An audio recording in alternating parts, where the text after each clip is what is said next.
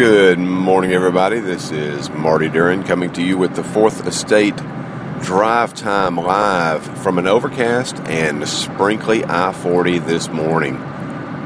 It's good to be with you. Happy Wednesday. Oh, it's Hump Day. Hump Day. Thanks for joining. One story this morning and one story only. Two sources. One is the Federalist and the other is the New York Times. Interesting story about Mollie Hemingway. Now, I'm not a, uh, a big fan of the Federalist. I think they uh, miss it an awful lot. I think they exaggerate an awful lot. But if there's anybody who is good at keeping tabs on how the larger media world reports stories that are of interest to conservatives, that would be one Mollie Hemingway if my memory serves, she is the one who pointed out that almost no uh, secular media, no large media, were covering the Kermit Gosnell story from a couple of years ago. And it was uh, after she had pointed out the fact that it wasn't being covered that some cursory coverage began to be given to it from larger media outlets. Yesterday, I think, or maybe overnight, Hemingway uh, had a piece in the Federalist dealing with the recent Supreme Court decision to push back the case of the Little Sisters of the Poor to the lower court to get a, an arrangement worked out between that organization and the Obama administration regarding the contraceptive mandate of the uh, health care law, Obamacare, the ACA. um, and that issue, of course, was the provision for contraception. Now, the Little Sisters of the Poor were toeing a very, very hard line, and the government had made uh, a few concessions and overtures.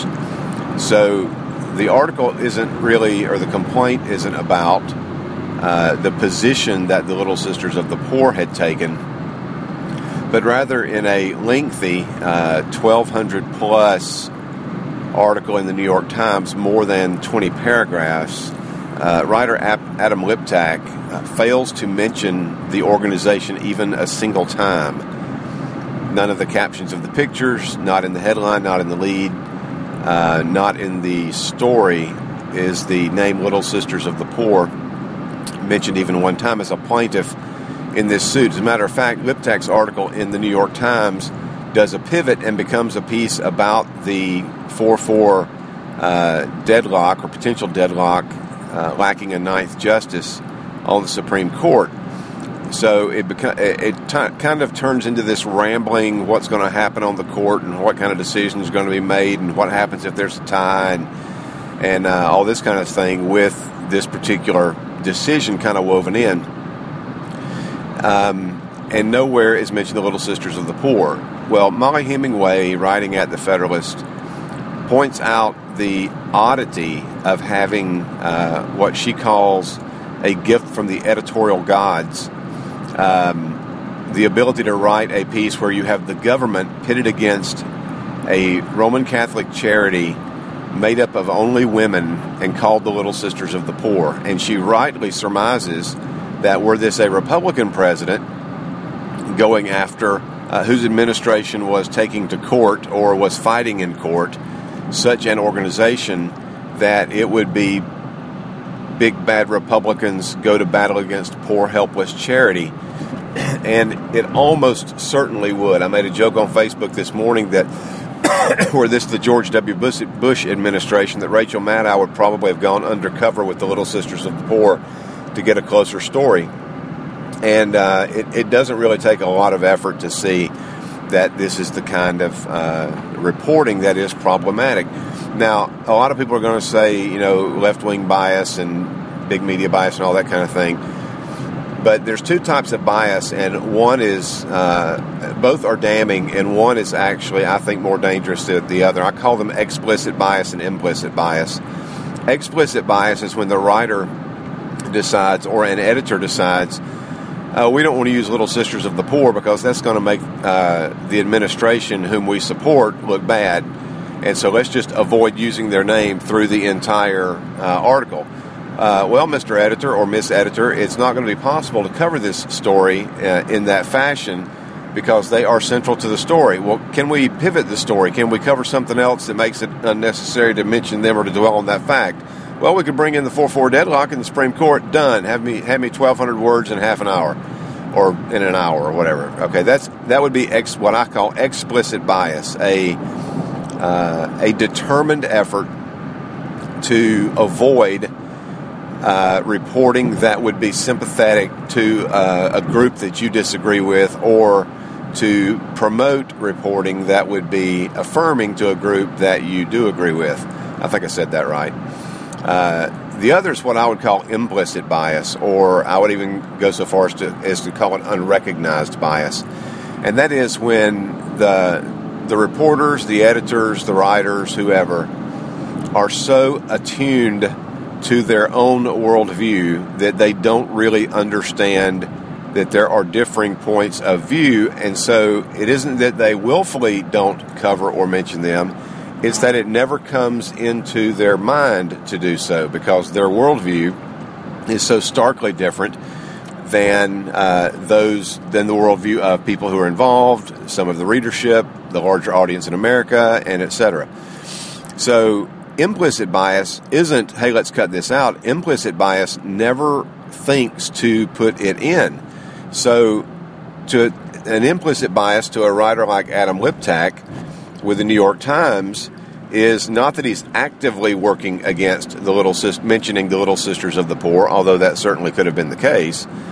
Uh, it's that he doesn't even think that they're a part of the story.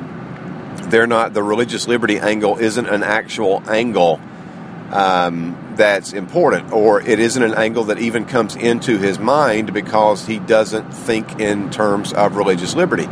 So, you know, I, I don't agree with uh, Sarah Palin and her whine brigade about the lamestream media and all that stuff. There's a lot of good reporting, there's a lot of good or- articles, but there is bias in all reporting. There's bias on the right hand side. Listen, you can find bias on the Federalist. You can find uh, different examples of implicit bias at the best, and probably explicit bias too, at the Federalist. But with, with regard to the story that the Times published today uh, or yesterday uh, by Adam Liptak on the decision by the court to push it down, there is a clear non mentioning, for whatever reason, of one of the groups that had been mentioned many, many times. Uh, in some instances, I never saw the words Hobby Lobby without seeing the words Little Sisters of the Poor accompanying it uh, in terms of fighting the, the um, contraceptive mandate or going to court against the ACA or uh, religious liberty uh, expressions in religious groups and things like that. They were mentioned in tandem because they were co plaintiffs, and they weren't the only ones, there were others as well. There was a school in Georgia uh, I think um, the, the Guidestone Resources was a plaintiff at one time, maybe a different case, but similar. And so these are not things that were small, there were large players involved in some cases, and yet um, the Times couldn't see its way clear to mention them. So that's the kind of thing that you uh, need to be aware of. It's the kind of thing that seeking out multiple sources uh, helps to combat. So if you read that Time story and you went looking for any other stories, I don't know that you would have found them in the major media. You would have had to have gone to the second tier of media, uh, independent sites and blogs and stuff like that, to find out who was involved and why, and that it really didn't have a lot to do with a 4 4 deadlock or potential 4 4 deadlock Though certainly that would have been a different article and would have been an interesting article had it been a different article because there's a lot to write about that. So that's it for this morning. Those will be the only two links in the episode notes. If you'd like to advertise on the Fourth Estate, which includes Drive Time and the Long Form podcast, just shoot me an email, marty at roundtablemediagroup.com. I'll be glad to work with you on ad rates.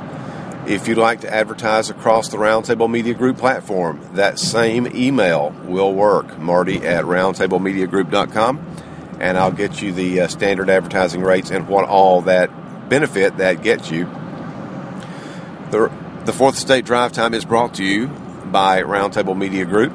Check us out, roundtablemediagroup.com. And don't forget to subscribe to The Fourth Estate in your favorite podcatcher, iTunes, Stitcher, etc., etc.